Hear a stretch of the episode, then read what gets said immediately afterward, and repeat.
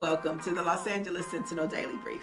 This is where we talk black and talk back to the headlines that are impacting the black experience. I'm Neil Anderson, and here's what you need to know for today. Calling all community organizations in South Los Angeles, we have grant opportunity information for you. Over 3 million in funding is available for organizations in Boyle Heights, Mission Hills, Panorama City, or Southeast Los Angeles. LA Repair Participatory Budgeting is giving communities the power to decide how city dollars are spent by turning your ideas into action.